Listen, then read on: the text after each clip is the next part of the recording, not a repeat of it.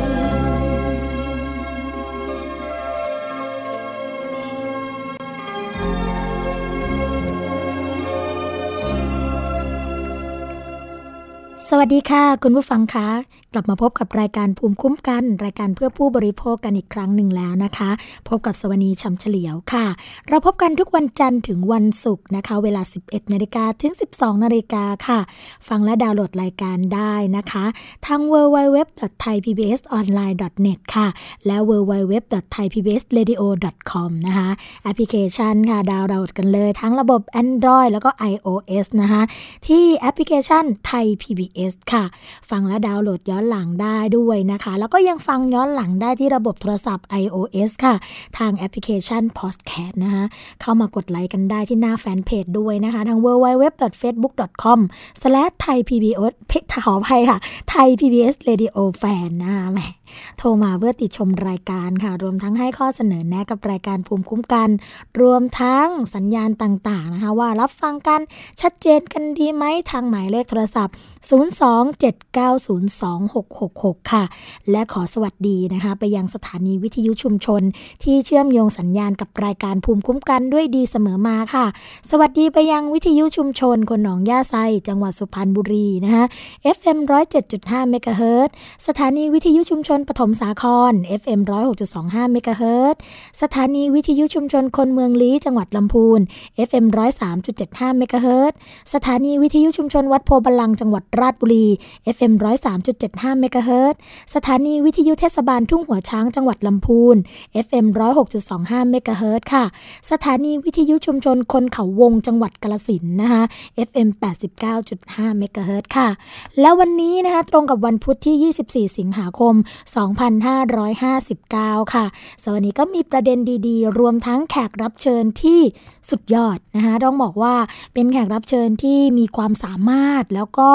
สามารถมาพูดคุยกับเราให้ข้อมูลกับเรานะคะ เรื่องราวดีๆ เกี่ยวกับเรื่องของความปลอดภัยทางถนนค่ะ เพราะว่าเมื่อเร็วๆนี้เองนะคะเมื่อวันที่ 18 สิงหาคม 2559 ค่ะเขามีการแถลงข่าวกันค่ะคุณผู้ฟังคะเกี่ยวกับเรื่องของความปลอดภัยทางถนนนะคะแล้วก็สะท้อนสถานการณ์อุบัติเหตุทางถนนด้วย ซึ่งวันนี้แขกรับเชิญที่สวนีบอกนะคะ ที่อยู่ร่วมการแถลงข่าวในครั้งนี้ด้วยเนี่ย ก็อยู่ในสายกับเราเรียบร้อยแล้วค่ะ ดรศาสตราวุฒิพลบูรณ์นะคะ วิศวกรรมขนส่งมหาลัยเทคโนโลยีสุรนารีค่ะ ตอนนี้สวัสดีอาจารย์กันเลยดีกว่านะคะ สวัสดีค่ะอาจารย์คะ สวัสดีครับคุณสวัสดีครับ ค่ะ อาจารย์คะ ไม่ได้พูดคุยกันนานเลย เพราะว่าก่อนหน้านั้นเราก็ยังมีการพูดคุยสัมภาษณ์กันนะคะ เกี่ยวกับเรื่องของสถานการณ์ความไม่ปลอดภัยทางถนนต่างๆนะคะและอาจารย์ก็ไปศึกษาต่อที่ต่างประเทศ วันนี้รายการภูมิกันรู้สึก ภูมิใจและก็ดีใจมากเลยค่ะ ที่ได้มาพูดคุยกันอีกครั้งหนึ่งนะคะ อาจารย์คะในเรื่องของความปลอดภัยทางถนนนะคะ แล้วก็สิ่งที่เป็นสถานการณ์ต่าง ๆ ในตอนนี้เนี่ยเมื่อเทียบกับช่วงที่ก่อนอาจารย์จะไปศึกษาต่อเนี่ย แตกต่างกันหรือว่าเหมือนกันยังไงบ้างคะครับผมจริงๆสถานการณ์อุบัติเหตุทางถนนประเทศไทยเนี่ยตอนนี้น่าจะทราบข่าวกันโดยทั่วไปแล้วว่า ทางองค์การอนามัยโลกนะครับ ได้มีการจัดอันดับ อัตราการเสียชีวิตจากอุบัติเหตุทางถนนต่อประชากร ประเทศไทยเนี่ยสูงเป็นอันดับสองของโลกค่ะนะครับรองลงมาจากประเทศลิเบียอืมนะครับ แล้วก็หนึ่งประเทศหนึ่งในสิบเนี่ย ทุกประเทศล้วนเป็นประเทศในทวีปแอฟริกาทั้งนั้นค่ะมีประเทศไทยโดดเด่นขึ้นมาอยู่ในอันดับสองของโลก ก็คือมาจากเอเชียตรงนี้ ครับใช่ครับโอ้โหค่ะ ครับผม ซึ่งเอ่อเมื่อพิจารณาจากตัวเลขจำนวนผู้เสียชีวิตนะครับ จากอุบัติเหตุทางถนนต่อปีเนี่ยณตัวเลขล่าสุดปี 2557 จากจากข้อมูลสามฐานค่ะนะครับ ก็คือของกระทรวงสาธารณสุขของสำนักงานตำรวจแห่งชาติ และก็ทางบริษัทการปลอดภัยจากรถเนี่ย เรามีอัตราการเสียชีวิตอยู่ที่หนึ่งสี่ร้อยยี่สิบเก้ารายต่อปีค่ะนะครับ เพราะฉะนั้นเนี่ยโดยเฉลี่ยแล้วเนี่ยตัวเลขมันจะอยู่ที่ประมาณห้าสิบ ถึงหกสิบรายต่อวันนะครับ หรือถ้ามองกันเล็กลงมาแล้วเนี่ย เฉลี่ยแล้วเนี่ยเราทุกๆยี่สิบสี่นาทีจะมีคนเสียชีวิตทางถนนหนึ่งคนโอ้โหยี่สิบสี่นาที น่าตกใจนะคะอาจารย์ไม่ถึงครึ่งชั่วโมงมีคนเสียชีวิตหนึ่งคน ครับใช่ครับ ค่ะ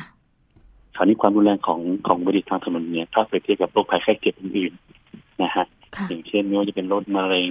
หรือเอ่อโรคเกี่ยวกับทางร่างกายเนี่ย ส่วนใหญ่กลุ่มผู้เสียชีวิตเนี่ยจะเป็นกลุ่มผู้สูงอายุตั้งแต่ 35 ปีขึ้นไปอืมครับ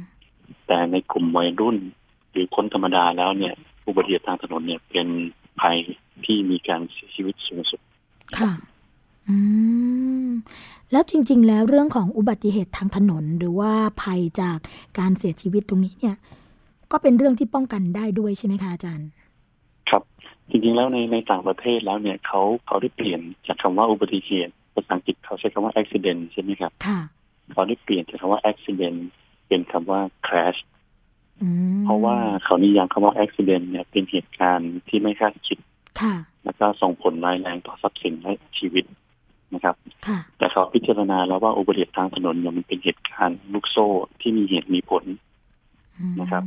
ที่เราขับรถชนกันนั่นก็เกิดจากความเร็ว เมาย้อนสอนค่ะฝ่าฝืนสัญญาณไฟนะครับ เพราะฉะนั้นในระดับสากลเนี่ยเขาพิจารณาแล้วว่าอุบัติเหตุทางถนนเนี่ยมันเป็นแครชเพราะว่ามันเป็นเหตุการณ์ที่มีเหตุ ซึ่งก่อเหตุซึ่งเอ่อผู้ขับขี่เนี่ยคาดหวังแล้วว่ามันจะเกิดผลอย่างใดอย่างหนึ่งอืมครับมันก็เลยไม่ใช่อุบัติเหตุเลยไม่ใช่อุบิเหตุแต่มันเป็นการชนในแครชครับ ค่ะ เอ๊ะแล้วทีนี้จากการรายงานสถานการณ์ความสูญเสียบนถนนนะคะ อาจารย์ในครับปี 2015 ก็คือปี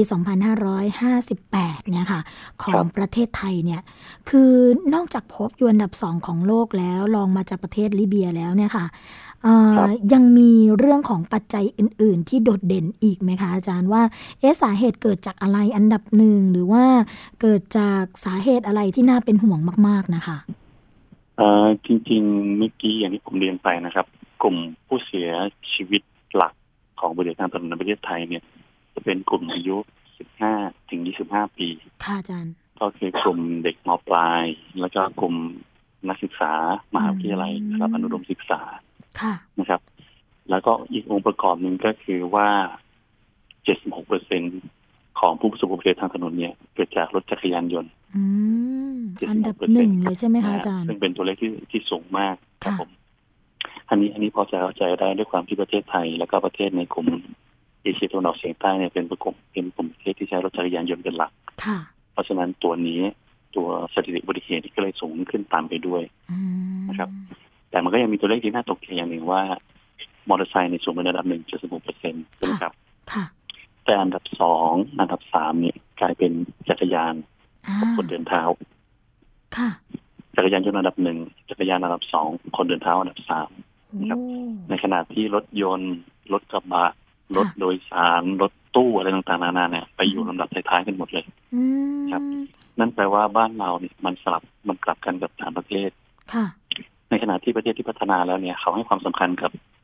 ภาษาอังกฤษเขาใช้คำว่า vulnerable road user ในกลุ่มผู้ประสบอุบัติเหตุที่มีโอกาสที่จะได้รับบาดเจ็บ ก็คือรถมอเตอร์ไซค์รถจักรยานคนเดินเท้าเนี่ยเขาให้ความสำคัญอันดับหนึ่งกลุ่มพวกเนี้ยเป็นกลุ่มที่ไม่มีอุปกรณ์นิรภัยใด ๆ นะครับ เขาไม่มีถุงลมนิรภัย เขาไม่มีเข็มขัดนิรภัย เขาไม่มี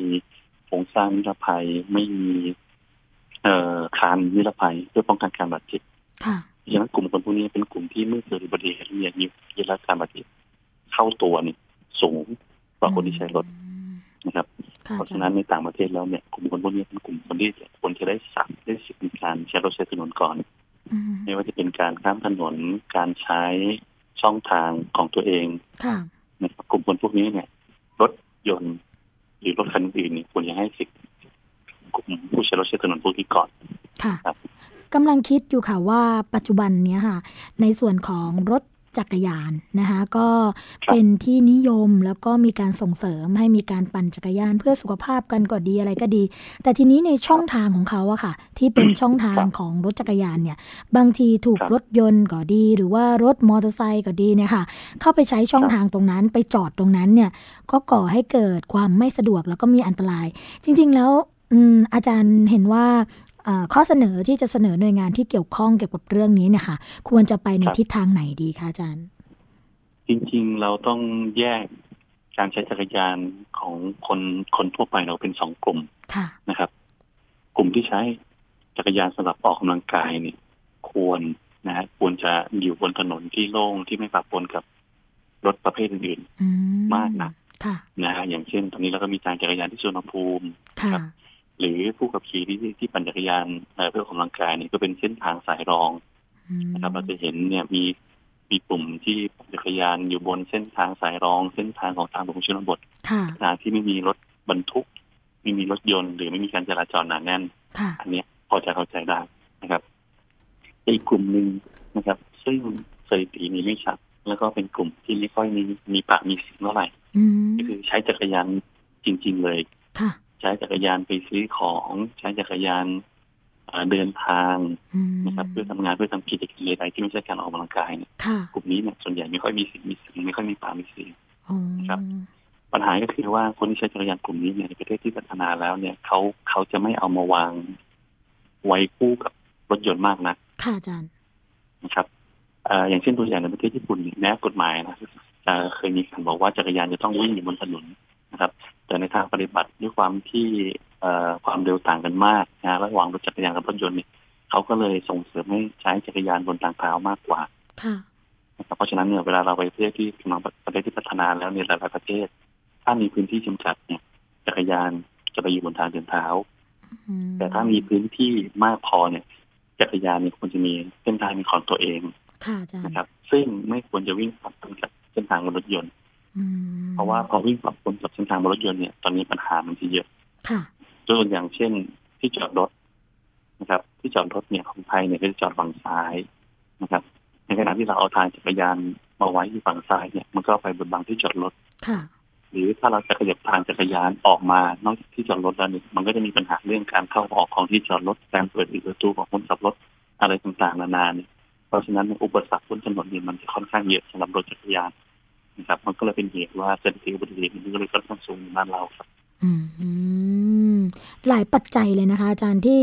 มีผลทำให้เกิดอุบัติเหตุ ทีนี้ครับในส่วนของอุบัติเหตุที่เกิดขึ้นพอเราแบ่งจักรยานออกเป็นสองส่วนแล้ว อย่างนี้นะคะแอบถามอาจารย์นิดนึงค่ะว่า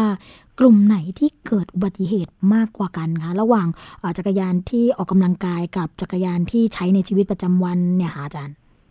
เอ่อเนื่องจากตอนนี้ระบบการเก็บข้อมูลของเราเนี่ยยังไม่สามารถแบ่ง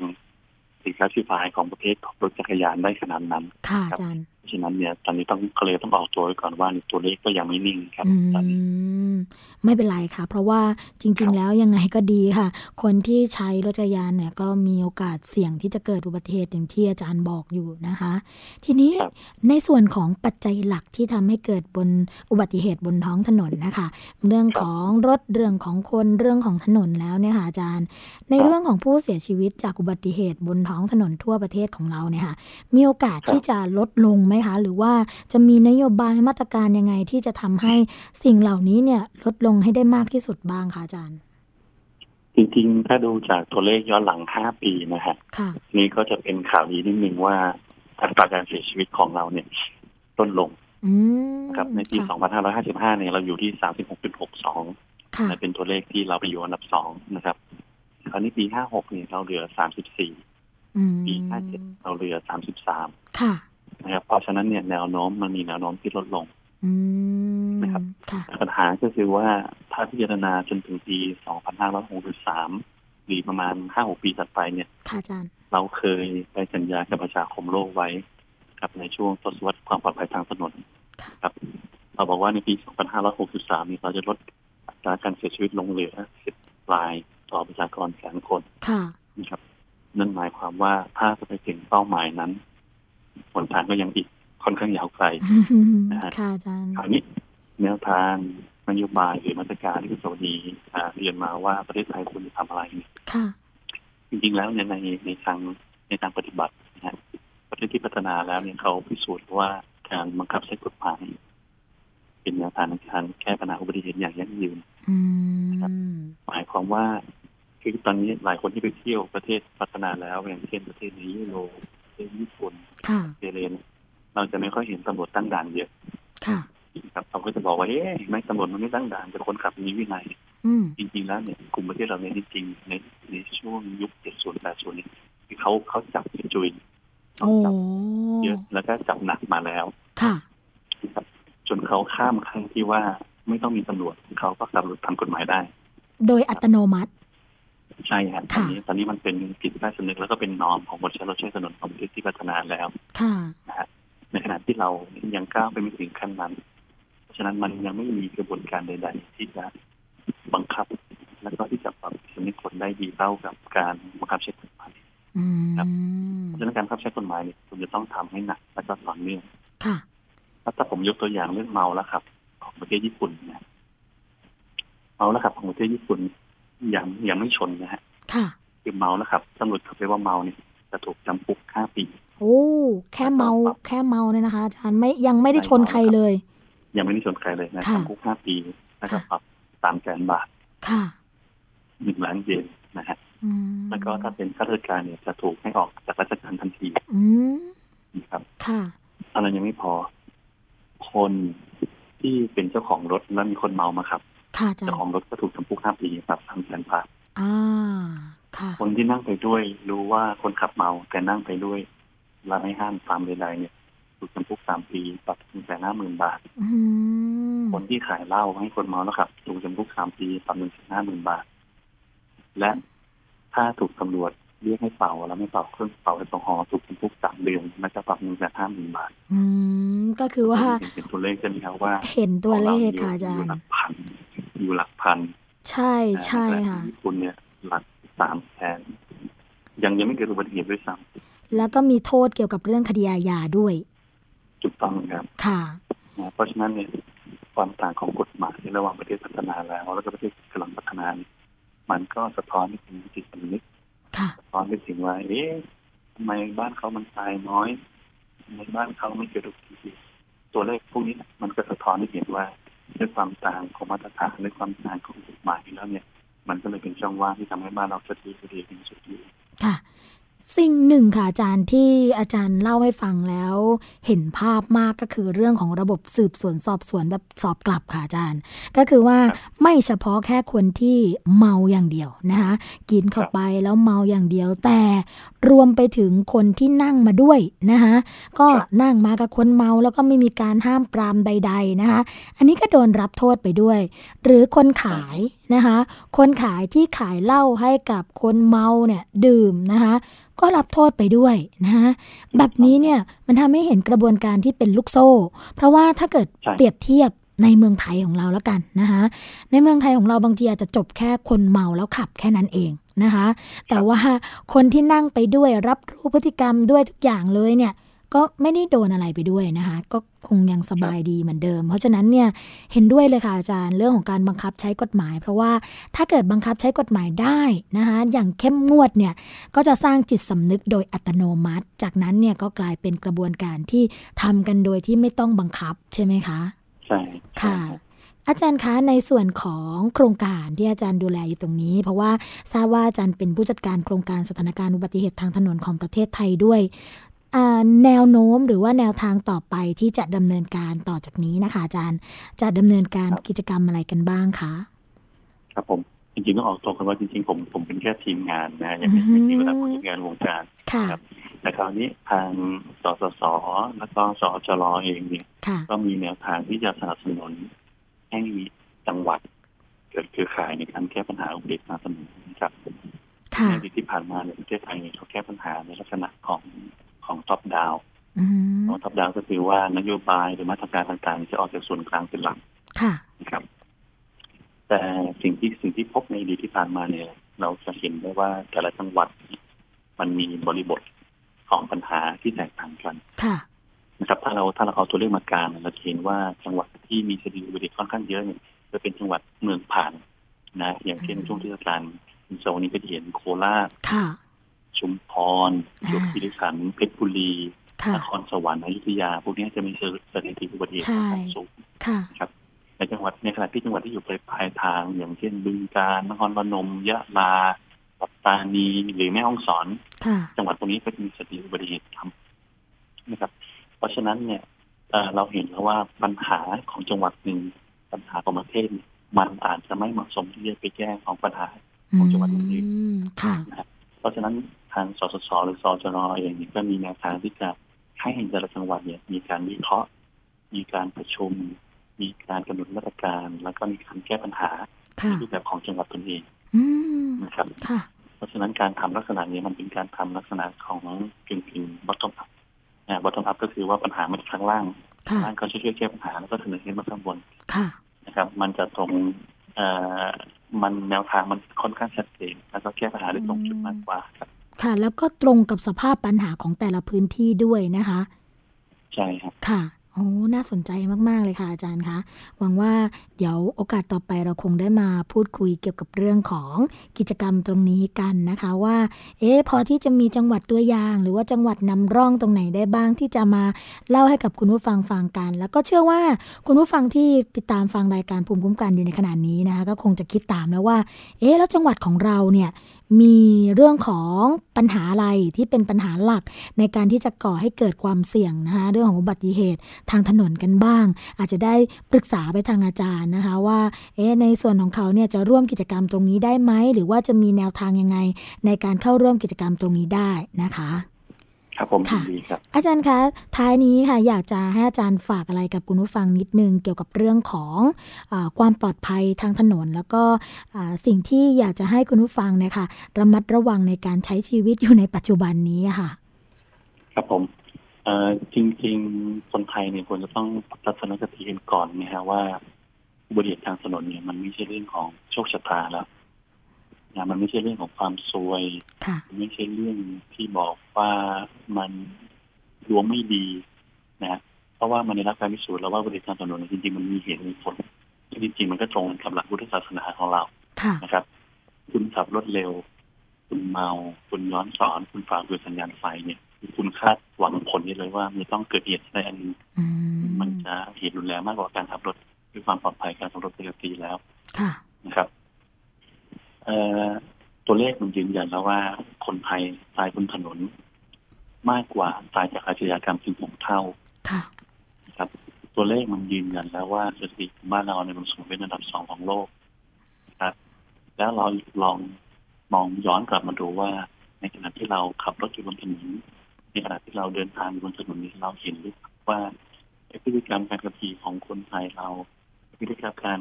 ปาดการแซงการขับรถเร็วการขับย้อนสอนการฝ่าฝืนของสัญญาณฝ่าฝืนสัญญาณไฟของคนไทยเราเนี่ย มันแปลกไหมที่ค่ะสถิติเราเนี่ยจะไปอยู่อันดับสองของโลกอืมครับขอคิดเท่านี้ก่อน เราลองมองตัวเราเองดูก่อน เราลองมองเพื่อนร่วมทีมเราดูก่อนพอเห็นเท่านี้นั้น ผมว่าตัวเลขมันก็เลยไม่ใช่สิ่งที่น่าแปลกนะที่เรามีสติสูงขนาดนี้ค่ะโอ้ วันนี้รายการภูมิคุ้มกัน รายการเพื่อผู้บริโภคนะคะ อาจารย์ ต้องขอกราบขอบพระคุณค่ะ ดรศักราวุฒิพลบูรณ์นะคะ ผู้เชี่ยวชาญด้านวิศวกรรมจราจร ภาควิชาวิศวกรรมขนส่ง มหาลัยเทคโนโลยี สุรนารีเป็นอย่างยิ่งเลยค่ะ ที่มาให้ข้อมูลดีๆ แบบนี้กับเรานะคะ ขอบพระคุณมากเลยค่ะอาจารย์คะครับผมขอบคุณคุณชาวนี้มากครับค่ะ สวัสดีค่ะ ก็อย่างที่อาจารย์บอกไปนะคะว่าในส่วนของอุบัติเหตุทางถนนในปัจจุบันนี้ค่ะ สถานการณ์อุบัติเหตุของประเทศไทยนะคะทุก ๆ 24 นาที จะมีคนเสียชีวิตอย่างน้อย 1 คนเนี่ยก็หมายความว่าใน 1 วันนะคะคุณผู้ฟังจะมีผู้เสียชีวิตบนท้องถนนราว 57 คนต่อวันค่ะ อืม ก็ความสูญเสียต่างๆ ที่เกิดขึ้นนะคะ อย่างที่อาจารย์บอกไปแล้วว่า เป็นเรื่องที่ป้องกันได้ ไม่ใช่เรื่องของโชคชะตา ไม่ใช่เรื่องของเวรกรรมนะคะเพียงแต่ว่าเราต้องใส่ใจวินัยจราจร ต้องใส่ใจตัวเอง ใส่ใจเพื่อนรอบข้างนะคะ ขณะที่ใช้รถใช้ถนนร่วมกันค่ะ แล้วอัตราการเสียชีวิตหรือว่าความสูญเสียทางถนนเนี่ยก็จะลดลงได้นะคะ ช่วงแรกของรายการภูมิคุ้มกันค่ะ เราพักกันสักครู่ดีกว่านะคะแล้วเดี๋ยวมาพบกับช่วงที่ 2 พร้อมกับเรื่องราวสาระดีๆ ที่สวนีนำมาฝากคุณผู้ฟังอีกเช่นเคย พักกันสักครู่ค่ะ เกราะป้องกัน เพื่อการเป็นผู้บริโภคที่ฉลาดซื้อ และฉลาดใช้ ในรายการ ภูมิคุ้มกันแล้วมีอย่างที่ไหนครับ จะไม่ให้ซ่อมฝายชะลอน้ำลุง ดังอีกสองนัดแล้วลุง กวินเป็นยังไงบ้างก็ไม่รู้อะฉันจะเข้าไปดูก่อนนะ โถ่แล้วกลืนน้ำตาไม่อยู่เลยจริงยายใบ ที่ดินสักกระบิ ฉันก็จะไม่ยอมให้ใครมาเอาของยายใบไปนะ ติดตามรับฟังบ้านน้ำขั้นคลองรักทุ่งขวัญได้ทางสถานีวิทยุแห่งนี้ วันนี้ การดูข่าวของคุณจะไม่ใช่แค่ในทีวี ไทย PBS ให้คุณดูข่าวได้หลากหลายช่องทาง ถูกน้ำท่วมเต็มพื้นที่ เว็บไซต์ www.thaipbs.or.th/news Facebook Thai PBS News Twitter @thaipbsnews YouTube Thai PBS News ไหลล้นทะลักเข้ามากดติดสนันในการข่าวพร้อมๆกับหน้าจอไร้ขีดจำกัดเรื่องเวลา เข้าถึงรายละเอียดได้มากกว่า ไม่ว่าจะอยู่ณจุดไหน ก็รับรู้ข่าวได้ทันที ดูสดและดูย้อนหลังได้ทุกที่ กับ 4 ช่องทางใหม่ข่าวไทย PBS ข่าวออนไลน์ ชับไว้ในมือคุณ การรับชมไทย PBS ในวันนี้ จะไม่จำกัดอยู่แค่ช่องทางเดิมๆอีกต่อไป เพราะนอกจากช่องทางที่คุณคุ้นเคยแล้วเรายังมีช่องทางที่หลากหลายมากขึ้น ทั้งเว็บไซต์ YouTube Facebook และโซเชียลมีเดียอื่นๆ เลือกรับชมไทย PBS ตามช่องทางที่คุณต้องการได้แล้ววันนี้ Stay connected เชื่อมโยงถึงกันทุกที่ทุกเวลากับไทย PBS เกราะป้องกัน เพื่อการเป็นผู้บริโภคที่ฉลาดซื้อ และฉลาดใช้ ในรายการ ภูมิคุ้มกัน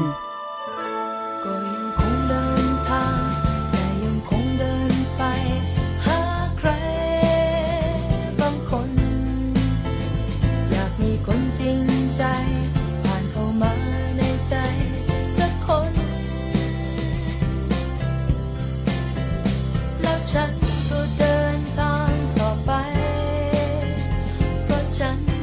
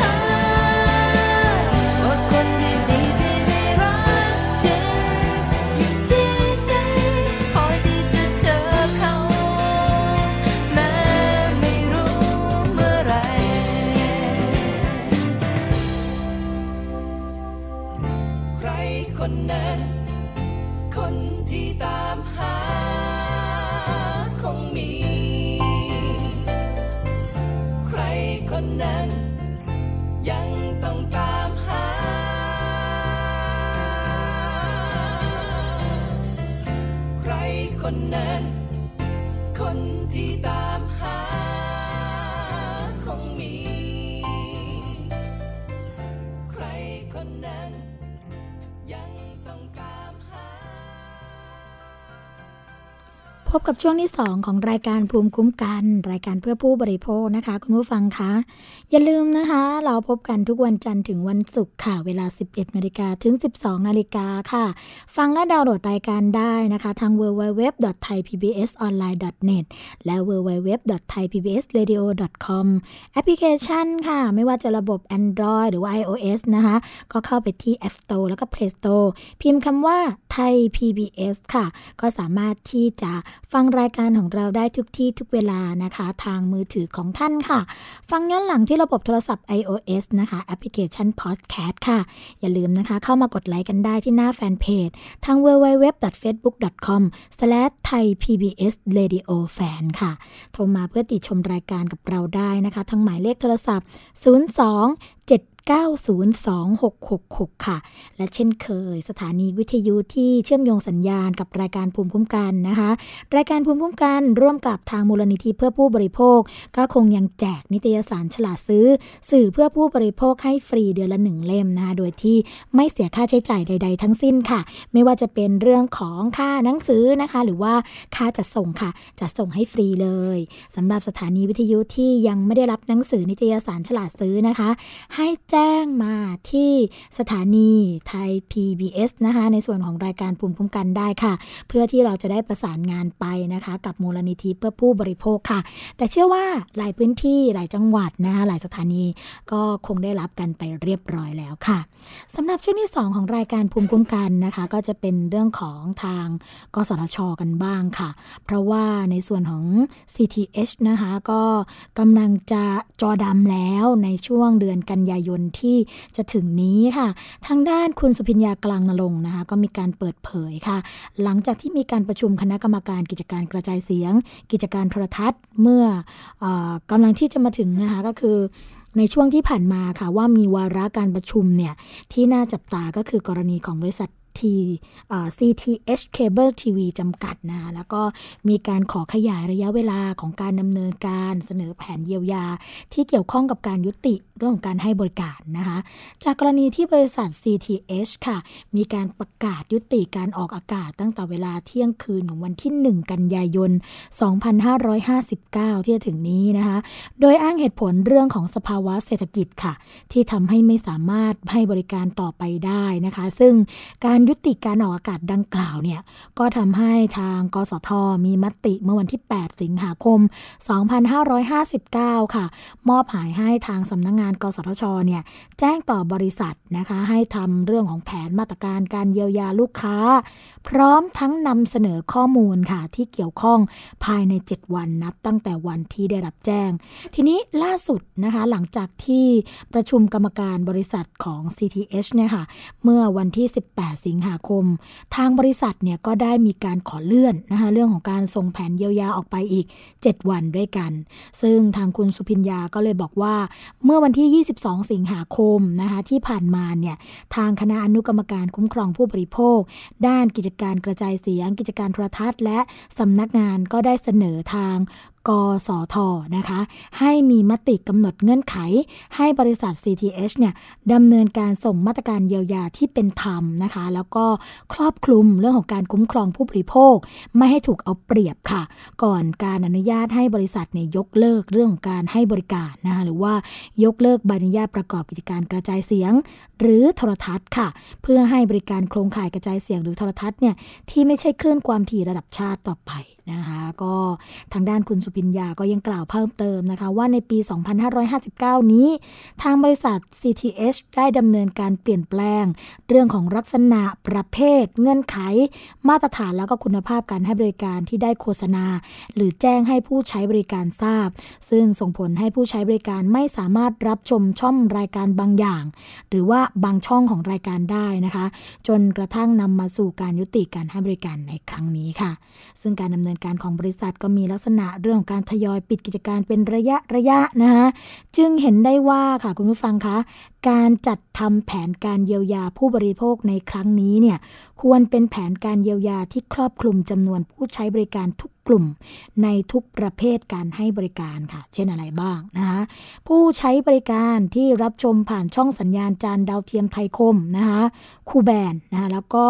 รวมถึงผู้ที่ใช้บริการของบริษัท GMM นะคะซึ่งเป็นบริษัทที่ดำเนินการภายใต้การควบคุมของบริษัท CTH Cable TV จำกัดค่ะ ก็ประกอบด้วยผู้ใช้บริการที่ใช้จานรับสัญญาณโทรทัศน์ดาวเทียม ในระบบ C brand นะคะ ซึ่งก็ประสงค์จะรับชมต่อค่ะ แต่ยังไม่ได้รับการชดเชยเยียวยาด้วยกล่องรับสัญญาณดาวเทียมของบริษัท CTH ซึ่งระบบคูแบนนะคะ ซึ่งได้รับกล่องรับสัญญาณแล้ว แต่ก็อาจได้รับผลกระทบเหมือนกันค่ะคุณผู้ฟัง จากการที่บริษัทเนี่ยแจ้งยุติการให้บริการแก่ผู้ที่ใช้บริการที่รับชมผ่านช่องสัญญาณดาวเทียมไทยคมนะคะผู้ที่ใช้บริการเนี่ยแจ้งความประสงค์จะขอรับเงินค่าแพ็กเกจคืน แล้วก็จะส่งเอกสารหลักฐานขอรับเงินคืนไปยังบริษัท แต่ก็ยังไม่ได้รับการชดเชยนะคะ ทีนี้ทางคุณสุพิญญาก็บอกว่า หากผู้รับใบอนุญาตเพิกเฉยนะคะคุณผู้ฟังไม่ปฏิบัติตามคำสั่งทางปกครอง ทางกสทเนี่ยก็ควรดำเนินการลงโทษนะคะการกำหนดโทษ ในอัตราขั้นสูง เนื่องจากพฤติการของผู้รับใบอนุญาตเนี่ยได้กระทำผิดเงื่อนไขค่ะ ตามประกาศของกสทชนะคะและเงื่อนไขของใบอนุญาตตลอดจนมีการกระทำที่ถือว่าเป็นการเอาเปรียบผู้บริโภคในหลายกรรมด้วยกันค่ะ ก็ได้แก่เรื่องการยุติการให้บริการผ่านช่องสัญญาณดาวเทียมไทยคมนะคะระบบคูแบนซึ่งเป็นการการกระทำที่ฝ่าฝืน หรือไม่ปฏิบัติตามเงื่อนไขในการให้บริการที่บริษัทเนี่ยได้ตกลงไว้กับผู้ใช้บริการค่ะ โดยปราศจากเหตุอันสมควรนะคะ และการยุติการให้บริการดังกล่าวเนี่ยก็ไม่เป็นไปตามข้อ 13 ของเงื่อนไขแนบท้ายใบอนุญาตบริการโครงข่ายกระจายเสียงนะคะหรือการกระจายเสียงสำหรับกิจการที่ไม่ใช้คลื่นความถี่ค่ะ ทีนี้จากการประชุมนะคะครั้งที่ 24ทับ2559 เนี่ย ก็ได้มีคำสั่งทางปกครองค่ะ ไปยังบริษัทนะคะในกรณีที่บริษัทมีการให้บริการโครงข่ายกระจายเสียง ซึ่งไม่ได้มีการแจ้งมาตรฐานเทคนิครวมทั้งรายละเอียดต่างๆ เนี่ย ก็ถือว่าเป็นการผิดเงื่อนไขสัญญาตามที่ขออนุญาตกับทางคณะกรรมการกสทนะคะ ก็นะคะตรงต้องมาติดตามกันละค่ะว่า ในการประชุมหลังจากวันที่ 22 สิงหาคมที่ผ่านมาแล้วเนี่ย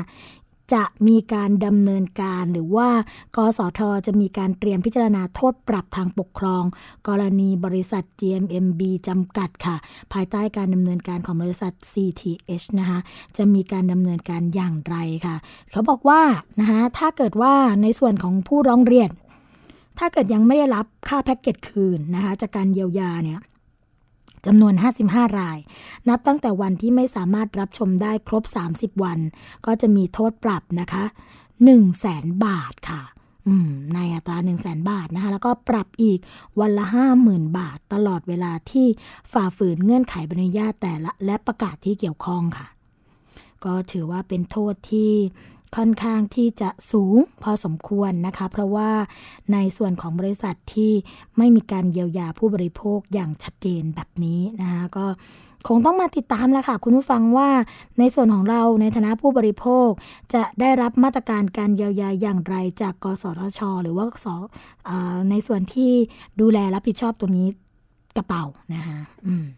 อีกเรื่องหนึ่งค่ะ คุณผู้ฟังคะก็เป็นเรื่องใกล้ตัวเหมือนกัน เป็นเรื่องของภัยเงียบ ที่เกี่ยวข้องกับอาหารค่ะ เป็นอาหารที่มีสารหนูตกค้างเกินมาตรฐานกว่า 20 เท่านะก็เป็นสาหร่ายนำเข้าจากประเทศจีนค่ะ เรื่องนี้ได้รับการเปิดเผยจากนายบุญยริศนิปวนิชนะคะซึ่งเป็นปลัดแม่เสรียงค่ะ จังหวัดแม่ฮ่องสอนนะคะได้เดินทางเข้ายื่นหนังสือต่อเจ้าหน้าที่ศูนย์ดำรงธรรมจังหวัดเชียงใหม่ หลังจากนำสาหร่ายทะเลค่ะเข้าที่นำเข้าจากประเทศจีนนะคะ ตราสากลค่ะ เข้าตรวจสอบยังศูนย์วิทยาศาสตร์การแพทย์ที่ 1 เชียงใหม่นะคะก็พบว่าสาหร่ายดังกล่าว มีสารหนูถึง 22.88 มิลลิกรัมต่อกิโลกรัมค่ะ ก็เกินกว่าค่ามาตรฐานตามที่กฎหมายกำหนดไว้ที่ 2 มิลลิกรัมต่อกิโลกรัมนะก็สูงกว่า 20 เท่าด้วยกันค่ะ ทางด้านนายบุญยริศค่ะก็ยังบอกว่าการมายื่นหนังสือต่อศูนย์ดำรงธรรมเชียงใหม่เนี่ยเนื่องจากก่อนหน้านี้มีประชาชนจากอำเภอแม่เสรียง ได้ล้มป่วย แล้วก็มีการแชร์ภาพผ่าน Facebook ค่ะ จึงได้ประสานขอตัวอย่างสลายเนี่ยมาตรวจสอบ โดยการตรวจสอบครั้งแรกเมื่อวันที่ 25 เมษายน 2559นะคะคุณผู้ฟัง พบว่ามีสารหนู 27.41 มิลลิกรัมต่อกิโลกรัมค่ะ จากนั้นเนี่ยก็ได้มีการตรวจซ้ำอีกครั้งหนึ่งนะคะ เมื่อวันที่ 22 มิถุนายนที่ผ่านมาค่ะ ที่ศูนย์วิทยาศาสตร์การแพทย์ที่ 1 เชียงใหม่ ก็พบว่ามีค่าสารหนู 22.88 มิลลิกรัมต่อกิโลกรัมค่ะ เมื่อเห็นผลตรวจนะคะ จึงมายื่นหนังสือเพื่อให้หน่วยงานที่เกี่ยวข้องเนี่ยเร่งดำเนินการแจ้งเตือนประชาชน แล้วก็จัดเก็บสลายดังกล่าวออกจากท้องตลาดนะคะเพื่อความปลอดภัยของผู้บริโภคค่ะ นอกจากนี้นะคะคุณผู้ฟังยังขอให้เจ้าหน้าที่ที่มีการตรวจสอบอาหารต่างๆ ที่นำเข้าจากประเทศจีนทุกชนิดอย่างละเอียด เพราะนี่นะคะเพียงพบแค่อย่างเดียวเนี่ยก็ยังมีสารอันตรายที่กลายเป็นภัยเงียบฆ่าชีวิตคนไทยตายอย่างผ่อนส่งแบบไม่รู้ตัวนะคะ แล้วก็ต้องการให้มีการประชาสัมพันธ์อย่างเร่งด่วนสำหรับประชาชนที่ชื่นชอบ ร้านอาหารแล้วก็ผู้จำหน่ายสาหร่ายยี่ห้อต่างๆ ก็ควรตรวจสอบให้ชัดเจนเพื่อื่อความปลอดภัยของประชาชนคนไทยค่ะ ด้านเจ้าหน้าที่นะคะที่ได้รับหนังสือเนี่ยก็เตรียมประสานเร่งด่วนต่อสาธารณสุขจังหวัดเชียงใหม่ แล้วก็พาณิชย์จังหวัดเชียงใหม่ด้วยค่ะ ทั้งนี้นะคะเรื่องของการเลือกซื้อสาหร่ายอบแห้งให้ปลอดภัย ที่สำคัญก็คือจะต้องมีฉลากภาษาไทย ระบุชื่ออาหาร ชื่อบริษัทผู้ผลิตผู้นำเข้า สถานที่ตั้งปริมาณสุทธิ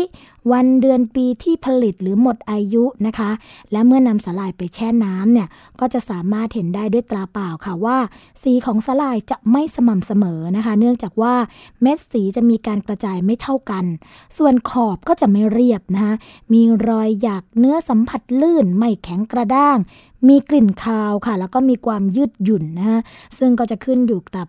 แต่ละสายพันธุ์ของสาหร่ายด้วยค่ะ หากผู้บริโภคนะคะคุณผู้ฟัง พบเห็นการนำเข้าหรือจำหน่ายผลิตภัณฑ์สาหร่าย โดยที่ไม่มีฉลากภาษาไทย หรือสงสัยว่าเป็นของปลอมนะคะก็สามารถแจ้งเบาะแสหรือว่าร้องเรียนได้ค่ะ ที่สำนักงงานสาธารณสุขจังหวัดทุกแห่งเลย หรือว่าสายด่วนออย1556 ค่ะ เพื่อจะได้ตรวจสอบแล้วก็ดำเนินการทางกฎหมายต่อไปนะคะ อ่าก็อย่าลืมนะคะ แจ้งเบาะแสให้ละเอียดเลย เพื่อที่เราจะสามารถสอบกลับสืบกลับไปได้ และเพื่อความปลอดภัยของตัวผู้บริโภคเองด้วยค่ะ อีกเรื่องหนึ่งค่ะคุณผู้ฟังคะเป็นกรณีที่ทางผู้บริโภคนะคะ ก็มีการเชื่อ หลงเชื่อเกี่ยวกับเรื่องของผลิตภัณฑ์สุขภาพต่างๆ ซึ่งตอนนี้ค่ะรัฐมนตรีว่าการกระทรวงสาธารณาสุขนะคะ ก็ออกมาเร่งรัด ขจัดปัญหาสินค้าสุขภาพ ที่โฆษณาอวดอ้างสรรพคุณเกินจริงที่ผ่านสื่อในช่องทางต่างๆนะคะศาสตราจารย์คลินิกเกติกุลนายแพทย์ปิยะสกลสกลสัตยาธรค่ะ รัฐมนตรีว่าการกระทรวงสาธารณาสุขนะคะก็เปิดเผยค่ะว่ากระทรวงสาธารณาสุขเนี่ยมีีการเร่งรัดจัดการปัญหา เรื่องของการโฆษณาผลิตภัณฑ์สุขภาพ ที่โอ้อวดสรรพคุณเกินจริงนะคะหรือว่าหลอกลวงผู้บริโภค ให้ผู้บริโภคลงเชื่อผ่านสื่อต่างๆ รวมทั้งหาทางแก้ไขปัญหานะคะกรณีที่ประชาชนผู้ได้รับผลกระทบ โดยมีการ เชื่อมความร่วมมือกันค่ะ กับสำนักงานคณะกรรมการกิจการกระจายเสียง กิจการโทรทัศน์และกิจการโทรคมนาคมแห่งชาติ หรือว่ากสทช ค่ะ กระทรวงเทคโนโลยีสารสนเทศและการสื่อสารนะคะหรือว่า ICT แล้วก็กองบังคับการปราบปรามการกระทำความผิด เกี่ยวกับการคุ้มครองผู้บริโภคค่ะหรือว่าบกปคบนะคะ บังคับใช้กฎหมายที่อยู่ในความรับผิดชอบของแต่ละหน่วยงานค่ะ ตามแผนยุทธศาสตร์การจัดการปัญหาโฆษณาผิดกฎฎหมายของยา อาหารผลิตภัณฑ์สุขภาพ พุทธศักราช 2557 ถึง 2561 ค่ะ ผลการดำเนินการนะคะก็จะออกมาเป็นรูปธรรมหลายส่วนด้วยกันยกตัวอย่าง เช่น ที่สำนักงงานคณะกรรมการอาหารและยาค่ะ มีการดำเนินการตรวจสอบโฆษณาสื่อนะคะ ทั้งหมด 21,258 รายการด้วยกันค่ะคุณผู้ฟัง ก็จะมีทั้งสื่อโทรทัศน์นะคะสื่อวิทยุ สื่อสิ่งพิมพ์ สื่ออินเทอร์เน็ตนะคะแล้วก็มีการดำเนินคดีไปถึง รอเออขออภัยค่ะ 479 รายการด้วยกันนะคะ ซึ่งในส่วนของกสทชเองค่ะ ก็มีการแจ้งระงับการโฆษณาถึง 170 รายนะคะ แล้วก็มีการดำเนินคดีไป 96 รายค่ะ ส่วนกระทรวง ICT นะคะ ก็มีการสั่งปิดเว็บไซต์ค่ะ ไป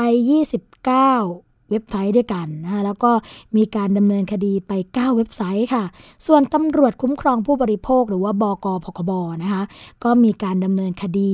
กับผลิตภัณฑ์ต่างๆ 150 รายการค่ะจำนวนของกลางนะคะ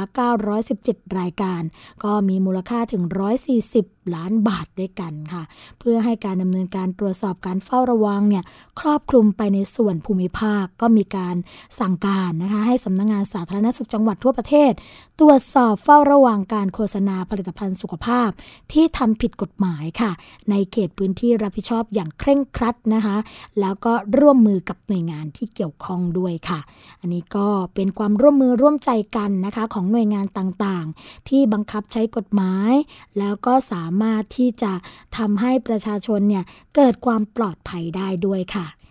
อีกเรื่องหนึ่งค่ะคุณผู้ฟังคะ อันนี้เล่นเอาอึ้งไปตามๆกันนะคะ เพราะว่าน้ำหนักผงยาฟ้าทลายโจรในแคปซูลเกินครึ่งค่ะ ที่โฆษณาหรือว่าขายหรือจำหน่ายกันอยู่นี่แหละนะคะ ไม่ตรงตามฉลากค่ะ เขาบอกว่าเสี่ยงต่อการเกิดอาการข้างเคียงนะคะ เรื่องนี้ได้รับการเปิดเผยจากกรมวิทยาศาสตร์การแพทย์ค่ะ โดยนายแพทย์อภิชัยมงคลนะคะ ก็บอกว่าฟ้าทลายโจรเป็นสมุนไพรที่มีข้อบ่งใช้ในการบรรเทาอาการเจ็บคอลดไข้แล้วก็แก้ท้องเสียค่ะ แล้วก็จัดอยู่ในยาพัฒนาจากสมุนไพรนะคะ ในบัญชียาหลักแห่งชาติด้วย แต่จากการพบรายงานการเกิดอาการไม่พึงประสงค์ ที่มีความสัมพันธ์กับยาสมุนไพรฟ้าทลายโจรเนี่ยมีมากขึ้นนะคะ เช่น การเกิดอาการแพ้ที่รุนแรงต่อเนื่องทำให้ประชาชนผู้ใช้ยาสมุนไพรดังกล่าวเนี่ยมีความวิตกกังวลค่ะ แล้วก็นำไปสู่ที่การที่สำนักงงานคณะกรรมการอาหารทยานะคะ จัดการความเสี่ยงดังกล่าว โดยระบุข้อห้ามใช้คำเตือนแล้วก็อาการไม่พึงประสงค์ในฉลากและเอกสารกำกับยาค่ะ ซึ่งทางสำนักงานสำนักยาแล้วก็วัตถุเสพติดกรมวิทยาศาสตร์การแพทย์นะคะ ก็เลยมีการสำรวจค่ะเกี่ยวกับเรื่องของคุณภาพสมุนไพรฟ้าทลายโจรแคปซูลที่จำหน่ายอยู่ในท้องตลาด แล้วก็ในโครงการประกันคุณภาพยาปีงบประมาณ 2558จำนวน 31 ตัวอย่างค่ะคุณผู้ฟัง โดยใช้วิธีแล้วก็มาตรฐานตามตำรามาตรฐานยาสมุนไพรนะคะ พบข้อสังเกตหลายประการด้วยกันเกี่ยวกับสมุนไพรของฟ้าทลายโจรค่ะ เช่น วัตถุดิบที่นำมาผลิตฟ้าทลายโจร มีทั้งผลิตจากใบแล้วก็ลำต้นบนดินบดละเอียดนะคะบางชนิดค่ะ มีลักษณะเป็นผงที่ละเอียดมาก ซึ่งคาดว่าเป็นผงจากสารสกัดของฟ้าทลายโจร ซึ่งไม่มีการแจ้งเลขที่ฉลากให้ผู้บริโภคทราบค่ะนอกจากนี้นะคะคุณฟังก็ยังพบว่า น้ำยาผงเนี่ย ฟ้าทลายโจรในแคปซูลส่วนใหญ่ไม่ตรงกับที่แจ้งไว้ในฉลากยา โดยพบ 16 ตัวอย่างหรือคิดเป็นร้อยละ 52 ของตัวอย่างที่ตรวจค่ะ ซึ่งเขาบอกว่าการที่สมุนไพรนะคะฟ้าทลายโจรเนี่ยมีปริมาณที่ไม่คงที่ไม่ตรงตามฉลากเนี่ยก็อาจจะมีอาการที่เกิดขึ้นก็คืออาการแพ้ที่ค่อนข้างรุนแรง เพราะว่าไม่ตรงตามขนาดที่ระบุไว้ในการรักษานั่นเองนะคะเพราะฉะนั้นเพื่อที่จะทำให้ผู้บริโภคมั่นใจในยาสมุนไพรแล้วก็ส่งผลให้การส่งเสริมการใช้ยาสมุนไพรเป็นไปอย่างมีประสิทธิภาพและยั่งยืน ก็จะต้องมาดูหลักเกณฑ์การตรวจสอบตรงนี้กันอย่างเข้มงวดแล้วก็ชัดเจนมากกว่านี้ค่ะ มาถึงช่วงสุดท้ายของรายการภูมิคุ้มกันกันแล้วนะคะ เราพบกันทุกวันจันทร์ถึงวันศุกร์ค่ะ เวลา 11นาฬิกาถึง 12นาฬิกานะคะสำหรับวันนี้ สวัสดีและรายการภูมิคุ้มกันคงต้องขอลากันไปก่อน พบกันใหม่ในวันต่อไป สวัสดีค่ะ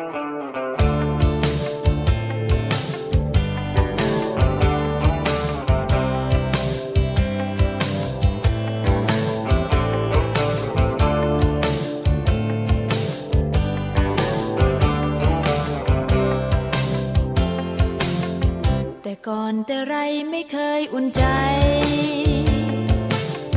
โดดเดียวเดียวได้ข้างกายไม่มีใครสักคน ฝ่าทางชีวิตทุกภัยผจญ ฝ่าลมและฝนก็โดยลำพัง แต่มาวันนี้คลุกคลีกับเธอ